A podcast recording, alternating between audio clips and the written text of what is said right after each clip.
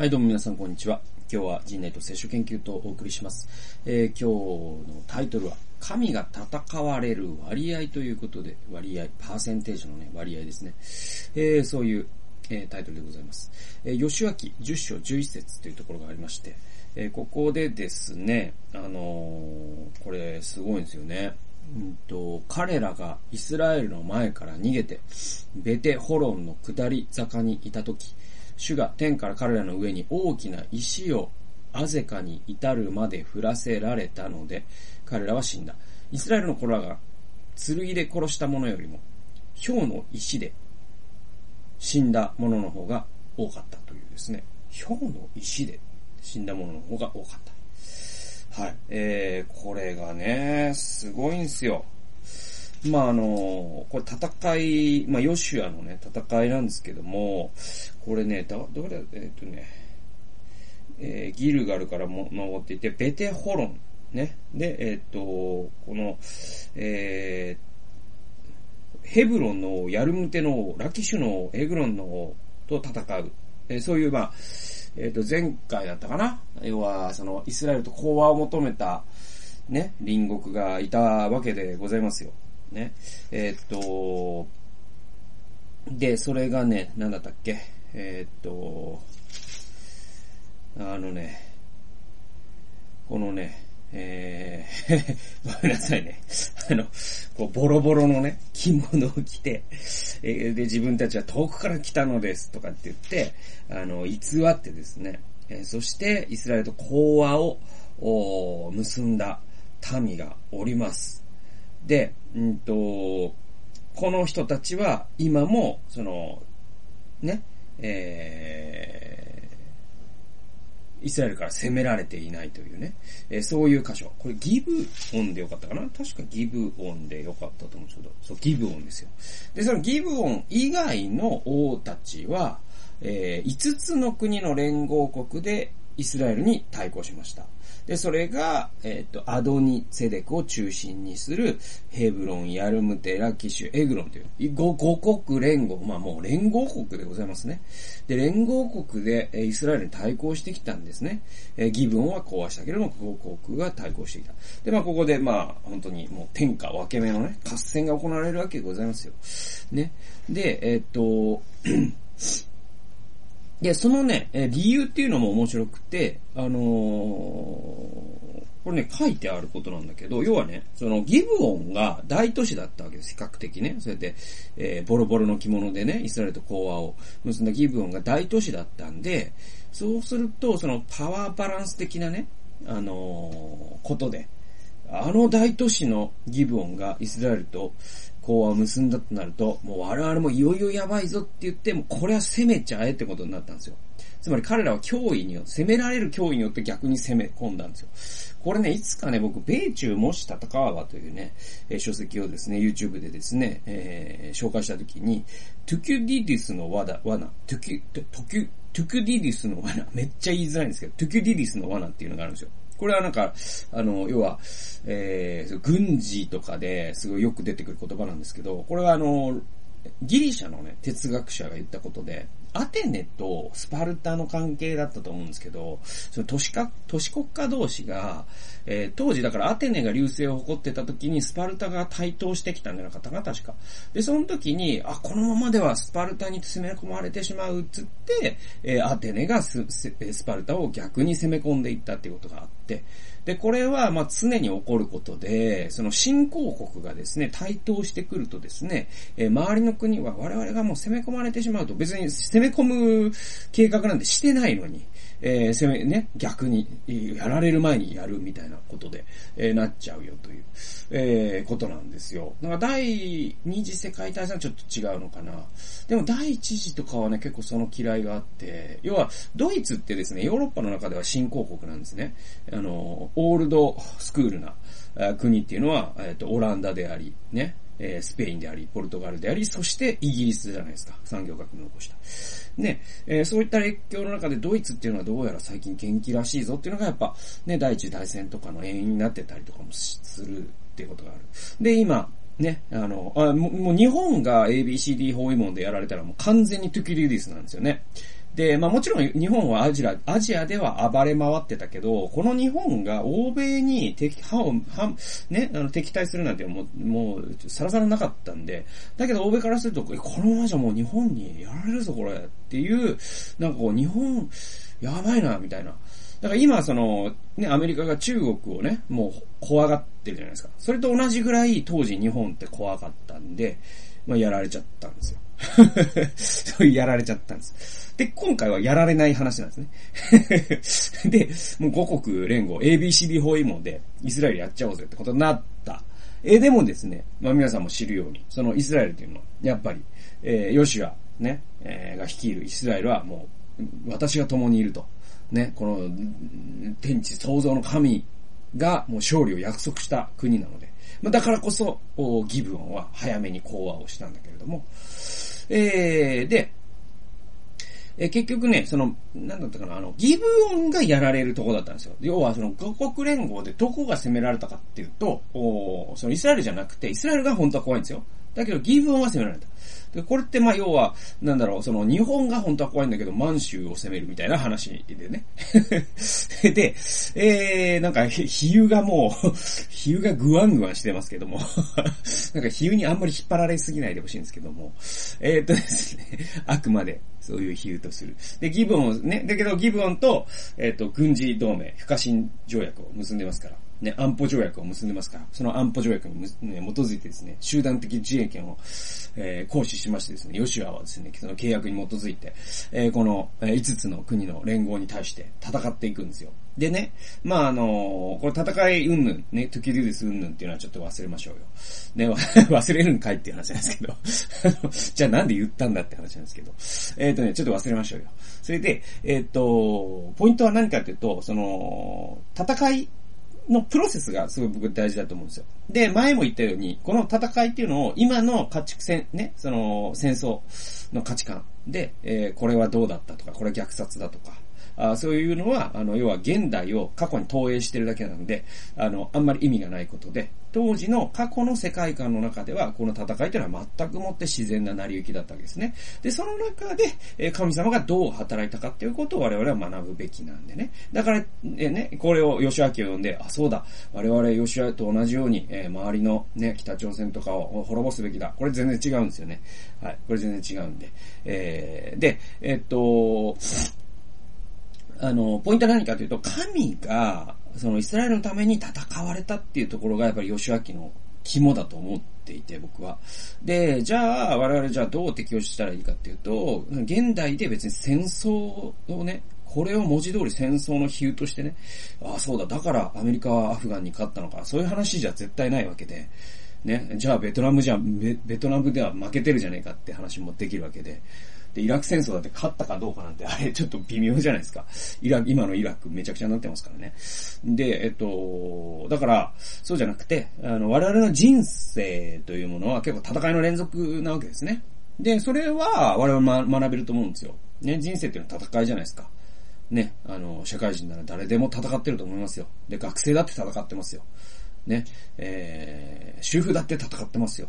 で、高齢者、リタイアされた方だって戦ってる。みんな戦ってます。で、みんな戦ってるんだけど、その戦いの中で、いかに神様が我々のためために戦って、戦ってくださるか。これをですね、吉明からぜひ学んでいただきたいと。で、えっ、ー、と、この戦いで強調されてるのは何かというと、まあ、この戦いにイスラエルが勝利し、5人の王を撃破したのは、神がイスラエルのために戦われたからだというこの事実。これをですね、ぜひここから学びましょうよって話なんです。でね、あの、実際神は、その石の氷を降らせるという奇跡を行ったわけですよ。石の氷って何なんだっていう、もうそれは石じゃねえかよと。だって氷じゃないんだもんね。氷の、あ、氷の石って書いてあるけど、氷の石。で、まあ、天から石が降ってですね、あのー、その五国連合の兵士たちをですね、もう、あの、追い払い、撃ってしまったわけですよ。で、ここで書かれている、11節で書かれているように、要はその剣で戦って殺した人数よりも、神様が石を降らして殺した人数の方が多かったよっていうのが、あえてここで書かれていることがすごい僕大事だと思ってる。で、えーっとね、その次の説ね、12節、13節には何が書かれてるかというと、この勝利の印としてですね、太陽が、ね、あの、止まったという、そして月も止まったっていう、えー、そういうですね、箇所があるんです。これも有名な、吉明の結構、あの、うん、あの、結構有名な箇所です。で、クリスチャンじゃない人でも知ってるぐらい。で、えっと、ここはだから、太陽がね、止まったっっていう、その、この、この戦いに勝つまでの間、太陽が止まったって書かれてるんですよ。で、これが何だったのかっていうのはもう知らないです。知らないです。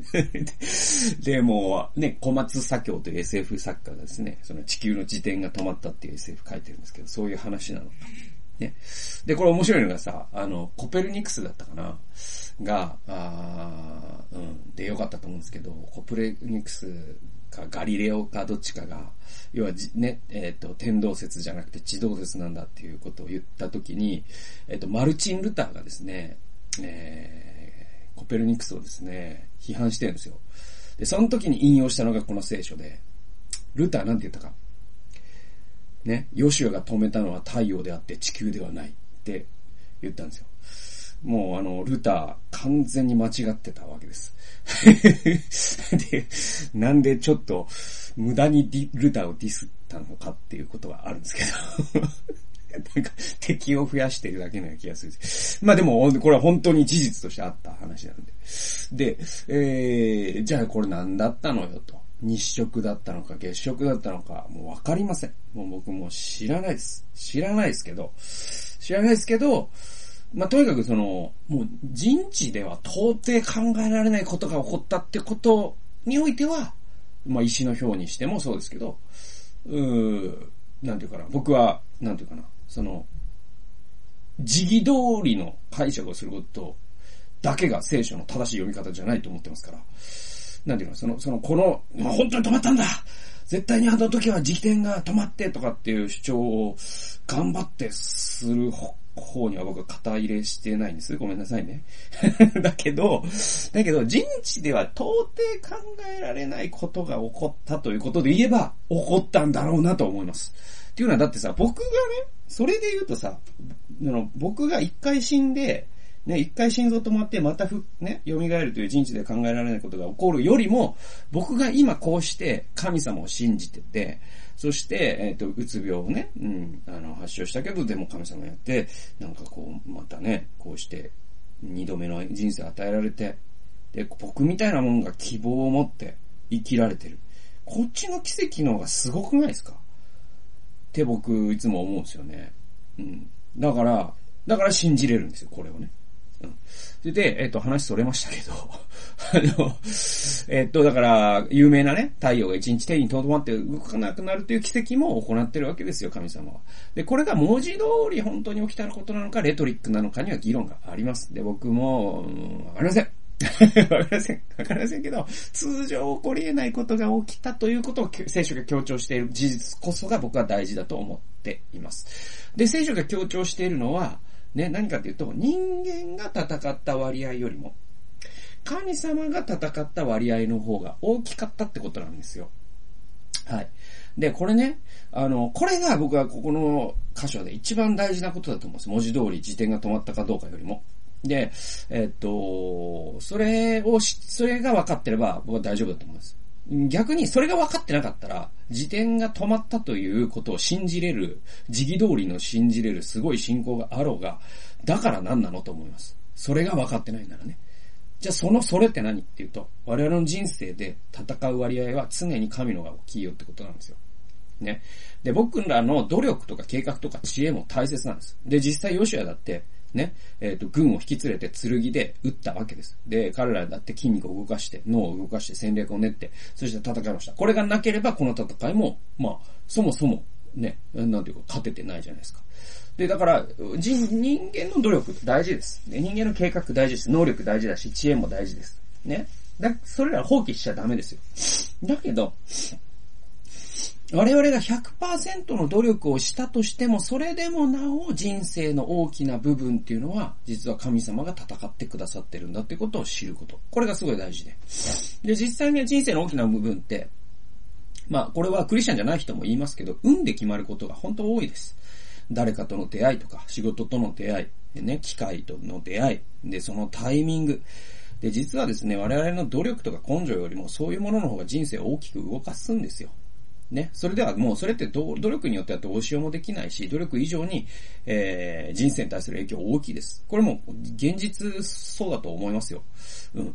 で、えっと、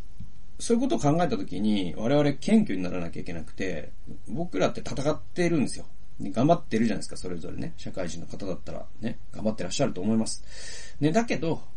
私たちが戦った功績よりも、もし私が勝利した場合ね、勝利した、まあ、つまり、この人生で勝利する、なんかこうね、うん、仕事を成し遂げられたりとか、あ就職できたりとか、ね、大学に合格できたりとか、ね、契約が取れたりとか、まあいろんな勝利、いろんな形の勝利あると思うんですけど、まあ子育てでね、で無事にね、えー、子供が立派に成長した、これも勝利でしょう。でも、どんな勝利であったとしても、常に私が戦った功績よりも、神が私のために事前に、あるいは事後に戦われた割合の方が多くて、その結果成功したってこと。それを我々胸に刻む必要があるんですよ。ね。で、それを知ることができるというのが、やっぱ僕は信仰者として大人になるっていうことなのかなというか、まあ、人間として大人になると言ってもいいかもしれませんけど、ね。で、人間として子供って何かというと、これは俺が全部やったんだって思っちゃうことなんですよ。で、どんなに自分が全部やったほど苦労したことだったとしても、事前に、もしあの時、あそこであの人に出会わなかったらこれないなとか、ね。もしあの時、そのそもそも努力をするだけの健康が支えられてなかったら、この成功ないなとか。ね。そういうふうに神様が我々、私の知らないところで戦ってくれてたってことに気づくという想像力を持てるというのが、やっぱり、え、信仰者として大人になるということだし、もしそういうふうに謙虚にですね、これは自分が全部やったように、人からは見えるかもしれないけど、でも、いろんな形で影に日向に神様がまさに石の氷を降らせるような形で、あるいは太陽を止めるような形で、いろんなタイミングを差配してくださったりとかして。で、我々、私がした努力なんてほんのちょっとで、むしろ神様がしてくださったことのが多いと思える人ってなんでいいかというと、その人はですね、神様からの贈与を受け取る能力っていうのが高いんですよ。そうするとその人って普通の人よりも感謝できるんです。ね、より大きなものに。そうするとですね、感謝できる人ってですね、その感謝が自分ではとどまらずですね、私は不当に贈与を受けてしまったから負債感覚を持つんです。で、その負債ってだ、どこに向くかというと、この世の中全体に、じゃあこのね、不当に受け取ってしまった贈与を、ね、えー、この社会に還元しなきゃいけないな。次の誰かに送らなきゃいけないなっていう風になるんです。これがまさにパウロが言った私は全人類に対して負債を抱えているといったことの意味じゃないですか。ね、そういう人が一人でも増えていくことが、やっぱりこの世の中を豊かなものにしていきますし、えー、なんだろうな、神の国がこの地に来るということの一つのあり方だと思うんで、えー、我々ね、何か一生懸命やって達成した時に、その時に常に私たちがやった分よりも神様がやってくださった分のが大きかったんだ。これをね、忘れないようにしたいなと思っています。今日、